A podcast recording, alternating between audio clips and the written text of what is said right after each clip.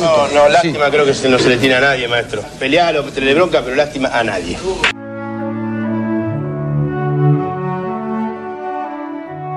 Lástima a nadie, maestro. Literatura, historia y política de la pelota. Somos el fútbol como fenómeno cultural. Somos esquina, garrapiñada y tablón.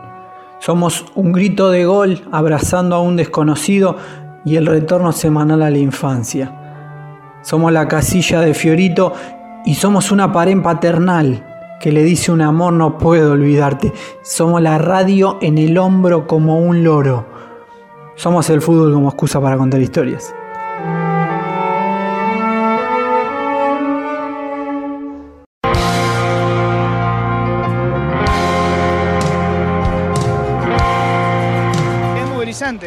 Verdad que feliz, muy feliz.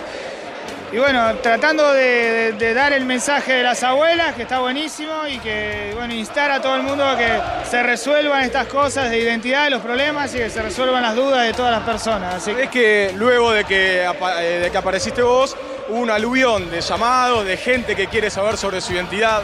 Sí, sí, sí, y me alegra enormemente eso, y espero que no decaiga y que todo esto sirva para eso también. Feliz al lado del nieto. ¿Qué te parece? El premio que me da la vida, el haberlo encontrado, el que sea como es, un chico divino, maravilloso, el disfrute de este día de fiesta acá en su club, que ahora lo hago un poco mío también, por supuesto. Y nada, la gente es muy movilizador y eh, a las abuelas nos hace bien porque nos rejuvenece todo esto, nos da ánimo, nos alimenta el alma. Así que ahora estoy con lo más querido en este momento que es él y ustedes, todos ustedes. Lástima a nadie radio. No fue magia, fue la lucha de las abuelas.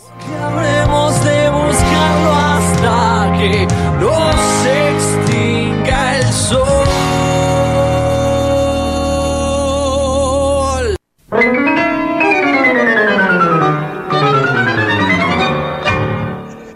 Vamos a hablar en este momento sobre lo que fue la masacre de Tlatelolco y sobre eso quería traer un breve párrafo de un texto de Ezequiel Fernández Murch, a quien siempre recomendamos, sobre lo que fueron los Juegos Olímpicos de México 68 y lo que fue esta masacre. La formidable velocista estadounidense Guaymoy Atayus sabe que el primer desembarco histórico del olimpismo en Latinoamérica, los Juegos de México 68, acaban de bañarse en sangre. El gobierno minimiza la masacre. Grandes medios hablan de enfrentamiento y cuentan, apenas algunos muertos. Tayus sabe que es más grave. Trece días después anota un nuevo récord mundial y se convierte en la primera mujer de la historia bicampeona de los 100 metros. Su decisión de correr con un short negro es un aviso del podio del Black Power que sacudirá al mundo un día después. Quiere hablar, pero nadie le pregunta por short y mucho menos por Tlatelolco. Fue la masacre que precedió a México 68. Mañana se cumple un nuevo aniversario de esta masacre. ¿Es así, Luquitas? Sí, mañana se cumplen 52 años de la masacre de, de Tlatelolco en una, represión y asesinato por parte de- del gobierno de Gustavo Díaz Ordaz en la Plaza de las Tres Culturas en México y lo estamos tratando, además porque siempre estamos abocados a los temas de derechos humanos en Argentina y en el resto del mundo, porque está cruzado por el deporte por varias cuestiones. Voy a tirar algunos puntapiés y tirar algunas paredes con, Coco, con el que, es con el que estuvimos preparando la, la información sobre, sobre este tema. Después vamos a tener una entrevista también al respecto. El paro estudiantil de las universidades mexicanas arrancó por- después de una pelea en un partido de fútbol americano entre universidades. Después de esa pelea hubo una intervención policial, una fuerte represión, muchas detenciones. Después de eso una huelga de la Universidad Autónoma de México, la UNAM, a la que se plegaron varias universidades más. Esto arrancó en julio, continuó en agosto hasta ir tomando vuelo la- el reclamo y la protesta hasta octubre, donde ocurrió esta matanza el 2 de octubre, como bien, bien decías vos al principio. ¿Qué es lo que pasaba? Los 10 días del 2 de octubre arrancaban los Juegos Olímpicos del 68, que es lo que taparon todo, y, y lo que la excusa del gobierno fue decir que estaban tratando de boicotear los Juegos Contextualicemos un poquitito lo que era ese movido año 68 a nivel eh, mundial. ¿sí? Tema del Mayo francés, Primavera de Praga, la masacre de Mailey, los asesinatos de Martin Luther King y de Robert Kennedy también. Se sumaron a ellos eh, varias movidas. Eh, hacía un año o dos habían asesinado a, al Che Guevara en Bolivia también. Eran eh, años convulsionados donde la juventud intentaba cambiar el mundo. Eso fue también un poquito en lo que se basaron los, estudiantes mexicanos cuando salieron a, reclamar hasta derivar todo en lo que fue, lo que bien hablabas vos, en la masacre de Tlatelolco. Una masacre que al día de hoy no se sabe cuántas personas realmente fallecieron hablan los organismos de derechos humanos de más de 300 personas muertas contra un escaso número que, da, que había dado en su momento el gobierno mexicano. Sí, y encima, además de los Juegos Olímpicos, México estaba próximo a organizar el Mundial de 1970, o sea, tenía Juegos Olímpicos y dos años después el Mundial. No fue muy distinto sin eh, una represión tan marcada, sí, represión hubo, sin eh, decenas y centenas de muertos, pero no fue muy distinto de lo que pasó en Brasil, que organizó el Mundial de 2014 y que dos años después tenía eh, los Juegos Olímpicos de Río 2016, dando una especie de, pastillita de, venta. Comentamos hace un par de programas, si viene la, revista de Lástima Nadie Maestro contando historias alrededor de Brasil 2014, un, extracto de algo chiquitito que va a haber es un textual de Diego Marín Verdugo, director del documental En Nombre de la Copa, donde se retratan los, los conflictos políticos sociales que provocó la realización del Mundial Brasil 2014, en una entrevista que le hice hace muchos años me dijo, lo que denuncian los movimientos sociales de base en Río de Janeiro es que la Copa del Mundo y las Olimpiadas fueron un pretexto para lograr el anhelo inmobiliario de desterrar a los pobres y estos cordones de marginalidad que están instalados en las mejores vistas panorámicas de la ciudad. En ese sentido, las cifras de desplazamiento eran enormes. En Río ya se habían desplazado 20.000 personas.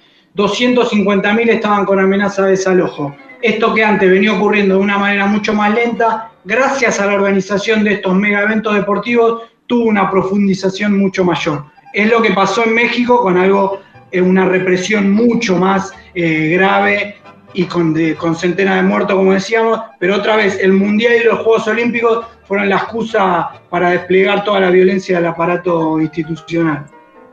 Exactamente. Otro de los temas que después vamos a estar hablando también con el entrevistado que va a estar sumándose en un ratito es eh, haciendo referencia también a lo que a lo que contaba Lucas y a lo que eh, Juan, perdón, a lo que hablaba al inicio de este bloque, era lo que decía Wyoma Tayus, la la corredora estadounidense que recién 50 años después alguien le preguntó sobre la masacre de Tlatelolco. Eh, son muy pocos los deportistas que en su momento o no quisieron hablar del tema y participaron en los Juegos, o bien fueron a participar con un total desconocimiento de lo que había pasado 10 días antes de que inicien esos Juegos en México en, la plaza. Hay un caso que yo estuve viendo de un maratonista mexicano, Pablo Garrido, que venía con el cartel de candidato para, para ganar el oro en el Maratón de México y había estado en la plaza 10 días antes esquivando balas fue después uno de los que leyó al inicio de, los Juegos Olímpicos estuvo leyendo las declaraciones de, la apertura de, esos Juegos y dice que su cabeza no fue la misma a la hora de, correr esa maratón, ¿sí? Eh, venía con unas marcas que dos, tres meses antes del maratón de, los Juegos Olímpicos de México lo, daban como favorito para ganar. De hecho, si hubiera hecho la marca que hizo en el maratón de Boston, tenía para ganar una medalla de oro en los Juegos de México. Su cabeza no funcionó, terminó en el último lugar, pero bueno, siempre recuerda que fue uno de los pocos deportistas, o al menos que lo hizo público, que estuvo en el medio de la plaza en la masacre de Tlatelolco y que después formó parte de esos Juegos eh, Olímpicos. Como bien le decíamos, vamos a tener una entrevista en breves minutos con Farid Barquet Clement, un colega mexicano que nos va a dar mucho más aportes de estos que dimos introductorios.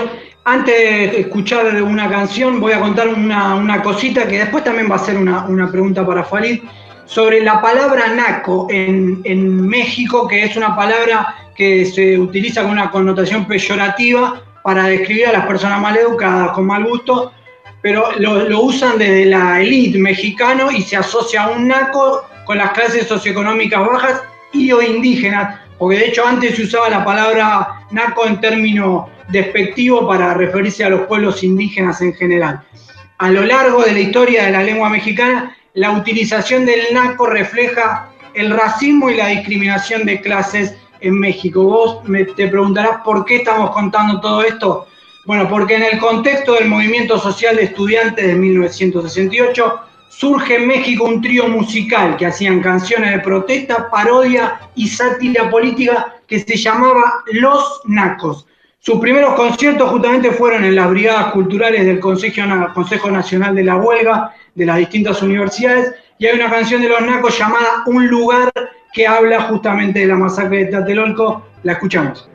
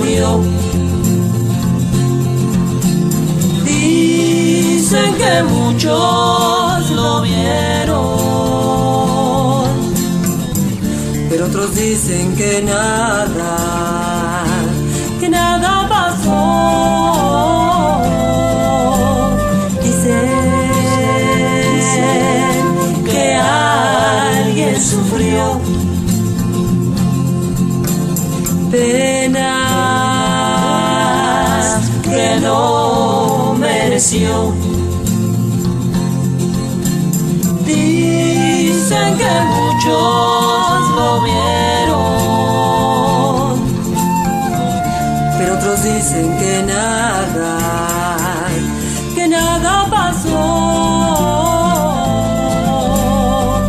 Quien ordenó que las balas cruzaran los aires? ¿Quién decidió por mil vidas que no conoció?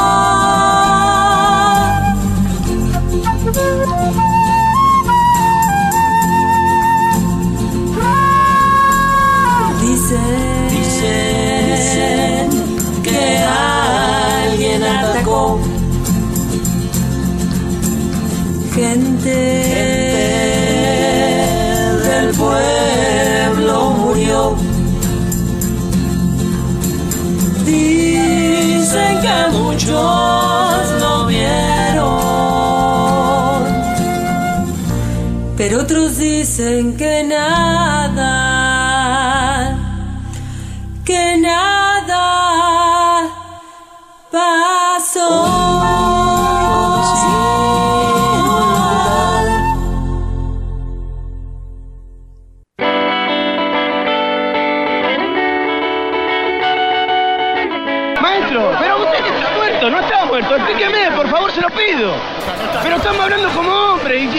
como seres humanos. No, no te va a contestar, pero, pero, no te va a contestar. Pero no me va a contestar, es un botón. Pero, pero,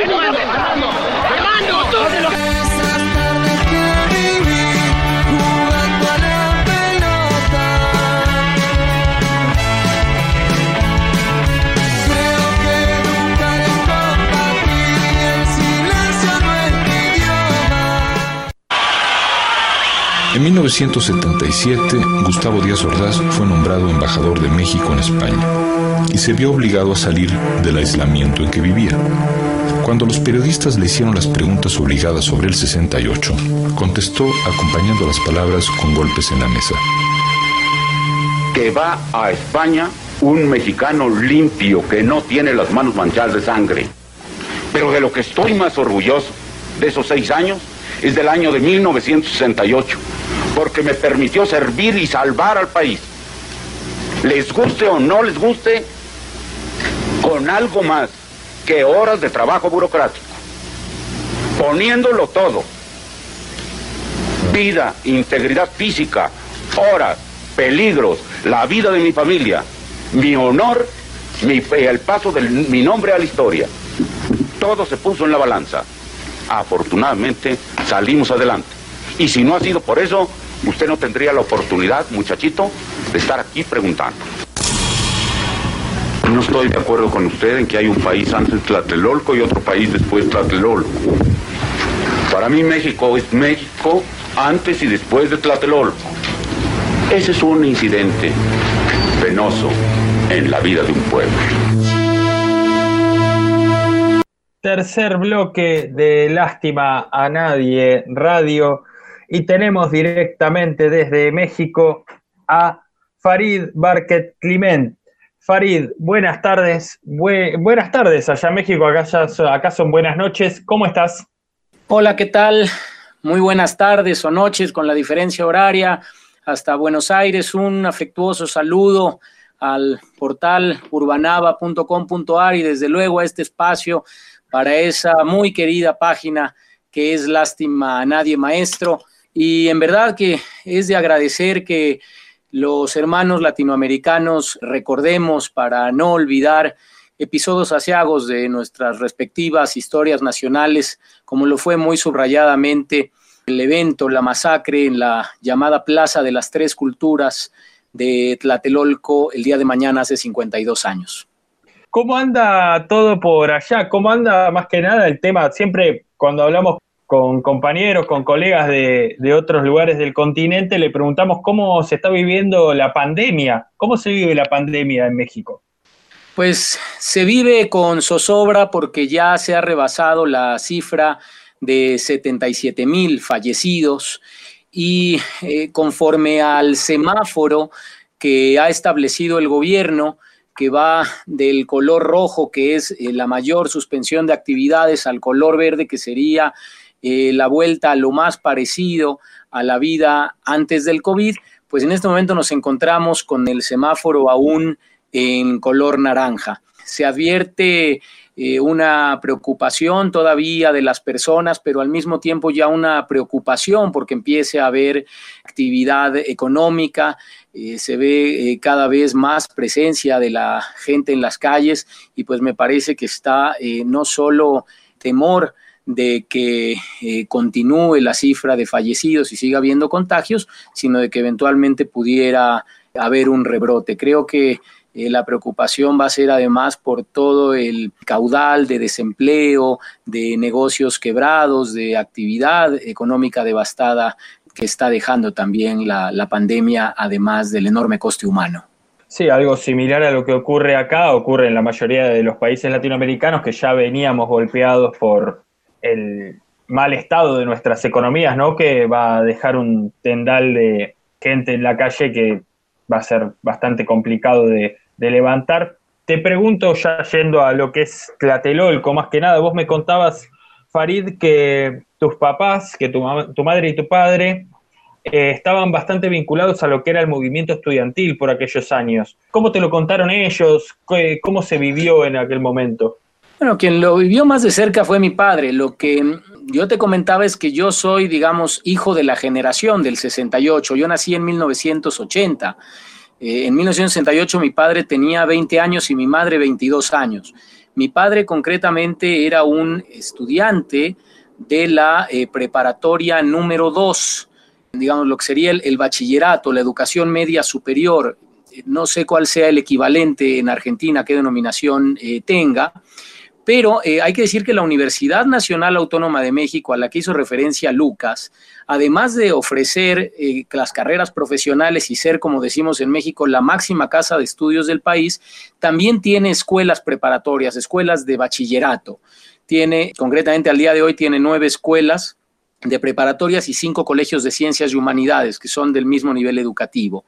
Mi padre estudiaba en la escuela número dos y la, la escuela contigua, la número uno, sufrió un bazucazo, o sea, hubo una intervención militar con una bazuca, la preparatoria número uno, y ese fue eh, uno de los eh, momentos eh, pues más altos, desde luego, pues sin comparación con lo que fue el día 2 de octubre, pero fue uno de los hechos previos donde ya se dejaba entrever la pulsión represora del gobierno de Díaz Ordaz.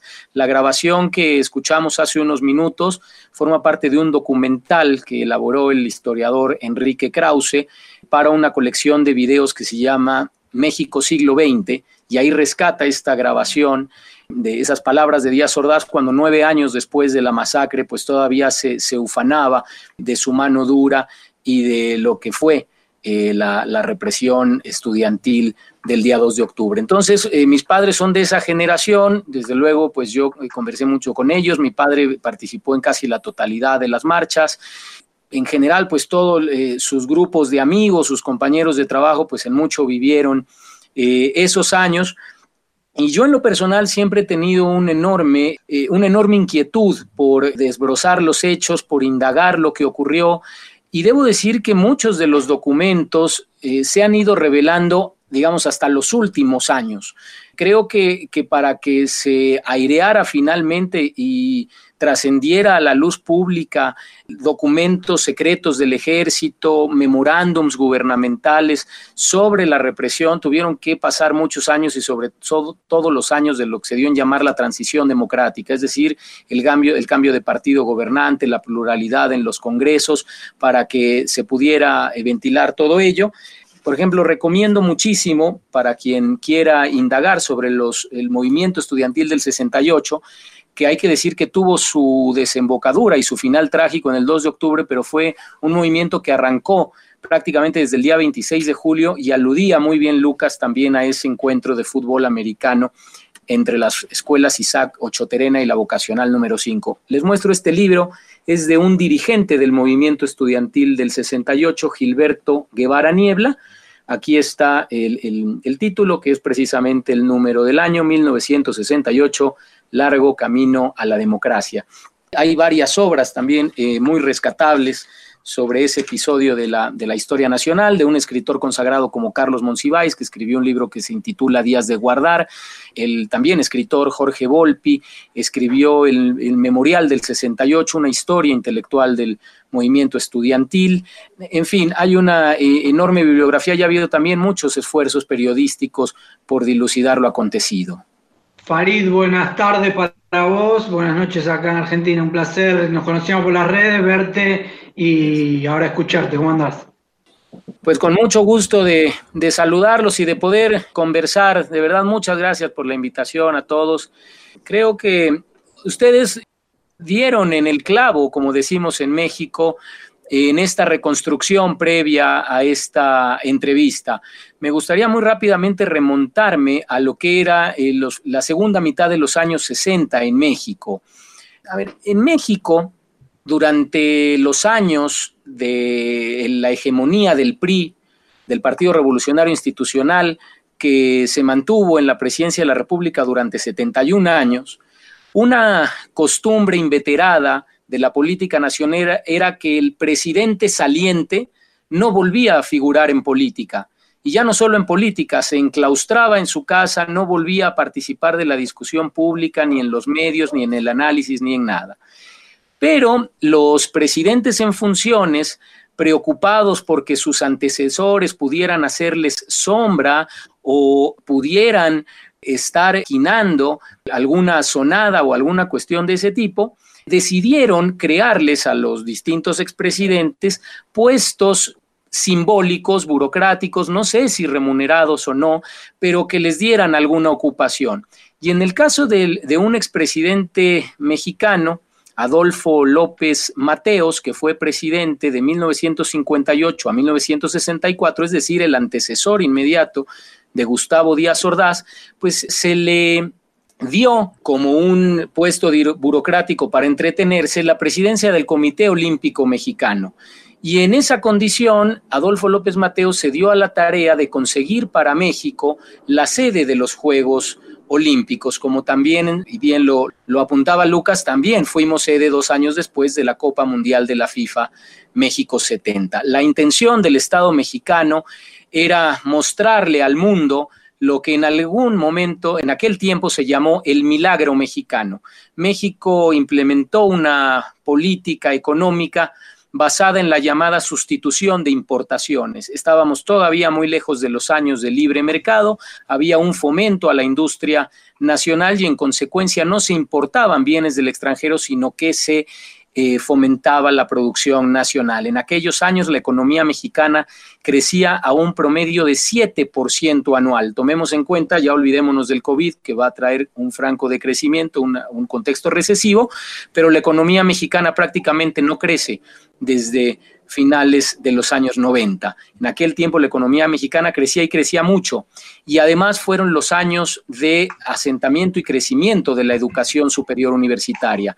Hay que decir que México, después del proceso revolucionario, se dio a la tarea de construir un ministerio de educación pública que logró garantizar el acceso a la educación básica de todas las niñas y niños mexicanos y también permitir el ascenso social de millones de familias a través de la educación superior, fundamentalmente a través de dos instituciones que son las que ya entreveía Lucas en su comentario, principalmente, desde luego, la Universidad Nacional Autónoma de México y el Instituto Politécnico Nacional. El Instituto Politécnico Nacional fue una creación del general Lázaro Cárdenas, en los años previos a la guerra mundial. Se dio cuenta el general Cárdenas de que México no podría introducirse adecuadamente en, la, en el proceso de industrialización si no contaba con técnicos y profesionistas para la industria pesada. De esa manera, el Politécnico proveía de cuadros para la industria y la universidad eh, siguió siendo el abastecedor de profesiones liberales como médicos, arquitectos, ingenieros, abogados, por supuesto. Esas dos instituciones que hay que decir que mantienen una rivalidad, por ejemplo, en el ámbito deportivo a través de, partidos de fútbol americano, lo cierto es que se hermanaron durante el, movimiento estudiantil de 1968. Creo que el movimiento de 68 fue un quiebre en lo que se dio en llamar la familia revolucionaria. Después de que eh, el movimiento revolucionario mexicano trocó en la construcción de un Estado nacional, en México no había realmente elecciones políticas, había un enorme control de los medios y de la prensa por parte del Estado, y lo que esos jóvenes hijos del Estado revolucionario, lo que reclamaban eran libertades políticas. Tuvieron oportunidad de ascenso social, tuvieron oportunidad de acceder a la educación superior, pero no todos son los satisfactores materiales. Eh, lo que reclamaban era vivir en democracia y lo hicieron a través de un movimiento pacífico, a través de un movimiento festivo que concitó el apoyo también de otros sectores de la sociedad, padres de familia, obreros, pequeños comerciantes, oficinistas. Y fue a partir del 22 de julio y destacadamente a partir de septiembre que el movimiento empezó a adquirir cada vez mayores dimensiones. Creo que el reclamo político que pasaba por un pliego petitorio en el que se pedía libertad a los presos políticos, como el escritor José Revueltas, un escritor disidente, en el que se pedía que se derogara el artículo del Código Penal entonces vigente que preveía el delito denominado disolución social. Era un delito que hasta desde su propia denominación da cuenta de la vaguedad con la que el Estado podía fincarle a cualquier movimiento social el estar incurriendo en eso, en actos disolutivos del edificio social. Y esto era usado pues para perseguir eh, movimientos como en su, en su momento al movimiento ferrocarrilero, al movimiento de médicos y también desde luego al movimiento estudiantil. Y creo que lo que ocurrió fue que ese movimiento solidario, esa conciencia juvenil, que como además bien apuntaron ustedes, también se nutrió de lo que fue eh, mayo del 68 en París, en Praga, en otros lugares del mundo, pues trágicamente coincidió con un gobierno ciertamente paranoico. Gustavo Díaz Ordaz era el presidente de la República, el secretario de Gobernación era Luis Echeverría, hay que tomar en cuenta que eran aún los años de la Guerra Fría y fueron años en los que particularmente ese sexenio, 1964-1970, en los que si bien México había mantenido en los años previos una posición de neutralidad, por ejemplo, en la Organización de las Naciones Unidas, entre los dos bloques que se repartían el mundo, por un lado la Unión Soviética y por otro los Estados Unidos, lo cierto es que esos gobiernos mexicanos sí creyeron en la existencia de una amenaza comunista. y así lo decían, que había eh, intereses internacionales, agentes extranjeros, forasteros que venían, pensaban ellos, a desestabilizar el país y sobre todo frente a un escaparate como lo era el movimiento estudiantil. Un primer atisbo de lo que se, de lo que se venía fue la entrada del ejército a la ciudad universitaria. Hay que decir que la ciudad universitaria de la Ciudad de México es un territorio, digamos, recubierto contra la injerencia de las autoridades estatales de cualquier nivel. No puede entrar la policía a las instalaciones de la ciudad universitaria. Por ejemplo, la única excepción que hay a esa regla general es la presencia de elementos policíacos los días de partidos de fútbol en el estadio olímpico de la, de, de la ciudad universitaria, ahí donde jugó Argentina en el Mundial del 86 su primero y su tercer partido contra Corea y contra Bulgaria, pues tampoco se permite la entrada de la policía salvo en los operativos para los partidos. Pues en 1968 no solo no fue la policía, fue el ejército que entró a la universidad y lejos de que eso aplacara el movimiento y su intención disuasoria cumpliera su cometido, lo que ocurrió fue que el rector de la Universidad Nacional entonces, el rector Javier Barro Sierra, acompañado de quien, era entonces el secretario general de la universidad, Fernando Solana, encabezaron una marcha junto a los estudiantes, ellos marchando al frente del, contingente, y entonces al gobierno no solo no le resultó eficaz esa intervención en la ciudad universitaria, sino que al contrario, atizó el movimiento y unió a las autoridades de la universidad con el estudiantado. Lo que hubo fue una espiral en la que creció por un lado el, el activismo de los jóvenes estudiantes y por otro lado la paranoia gubernamental hasta la noche trágica del miércoles 2 de octubre de 1968. Hola, Caribe, de Esteban Bedriña te habla, ¿cómo te va? Dale, Esteban, con gusto de saludarte.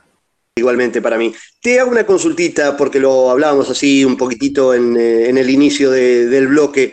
¿Cómo fue enterarse para los deportistas que participaron luego en, en, los Juegos Olímpicos, participar a sabiendas, si es que sabían o no, porque no, no, no sé cómo les llegó la información o si les llegó, si se manifestaron eh, en contra de lo que había pasado los deportistas de los Juegos Olímpicos de México en el 68. No solamente los deportistas locales, digo, sino deportistas internacionales. Hubo algunos que tocaron el tema, la prensa ni siquiera lo, nombró. Eh, ¿cómo, ¿Cómo fue ese tema?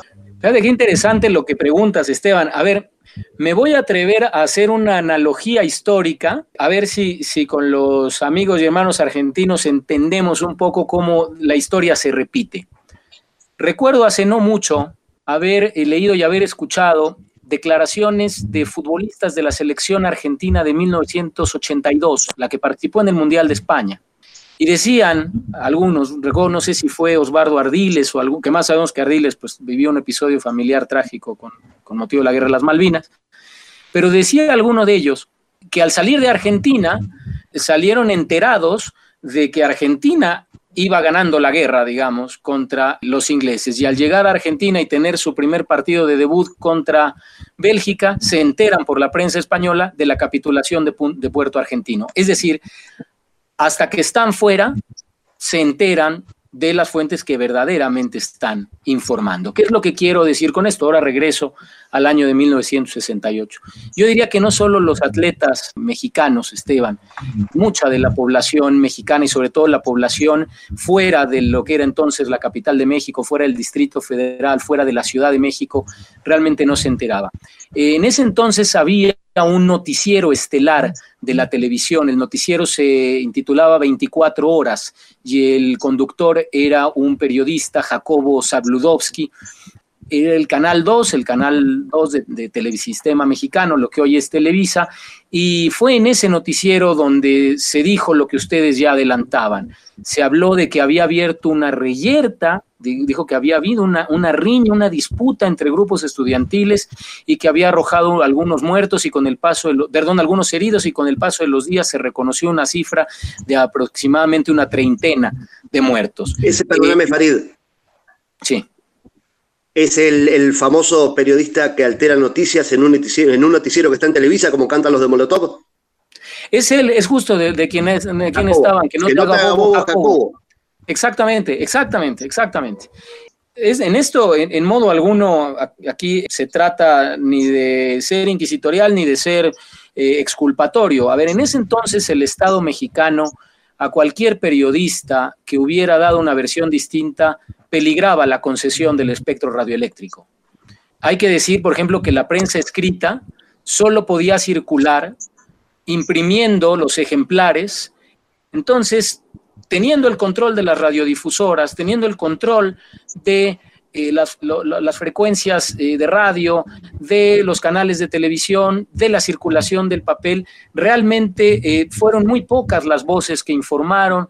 Creo que el diario Excelsior, dirigido entonces apenas por, por el gran periodista Julio Scherer, pues sí llegó a publicar algunos reportajes, pero fueron precisamente periodistas extranjeros, destacadamente la periodista italiana Oriana Falacci, la que publicó en medios europeos lo que pasó en la, en la Plaza de las Tres Culturas en Tlatelolco aquel día. Es decir, se repite otra vez la, historia, lo que ustedes hablaban, por ejemplo, en el año 78, ¿no? La gran discusión en Argentina eh, acerca de si boicotear o no el Mundial. Bueno, pues que decían algunos, no, que venga con motivo del Mundial la prensa extranjera y que sea esta la que dé a conocer fuera del país, dadas las condiciones de control de la dictadura, las que dé a conocer lo que realmente está pasando y hubo periodistas holandeses que así lo, que así lo informaron. Lo que sí creo, y me atreví hoy a platicar con mi padre sobre el episodio, es que la sociedad de la Ciudad de México, destacadamente los jóvenes de la Ciudad de México, sus familias, que sí tenían al amigo que estuvo en la plaza, al eh, compañero, al hijo, al sobrino, pues vivieron la Olimpiada de 1968 con una enorme zozobra. Es decir, lo que, lo que era la gran eh, fiesta de la humanidad a través del deporte pues quedó ensombrecida por una matanza a 10 días de la inauguración. La masacre de Tlatelolco es el 2 de octubre y la inauguración de los Juegos en el Estadio Olímpico de la Ciudad Universitaria, para mayor oprobio, porque es en el estadio de la universidad, eh, pues es justo 10 días después, el día 12 de octubre, el aniversario del descubrimiento de América.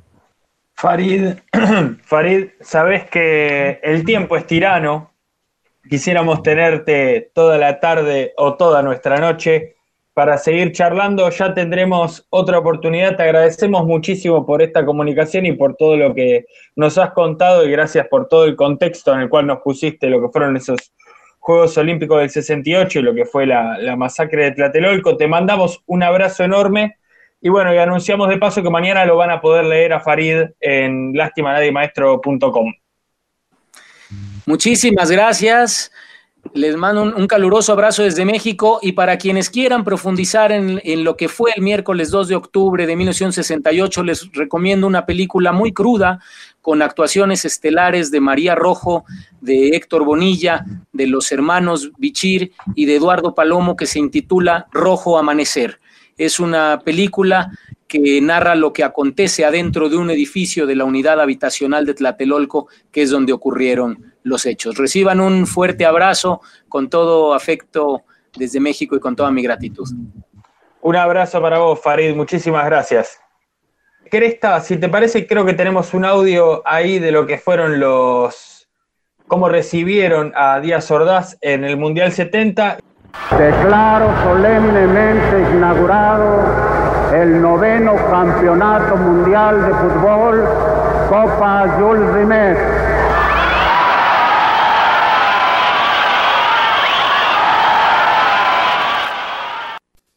soy Juan Domingo Perón. Lástima a nadie, maestro.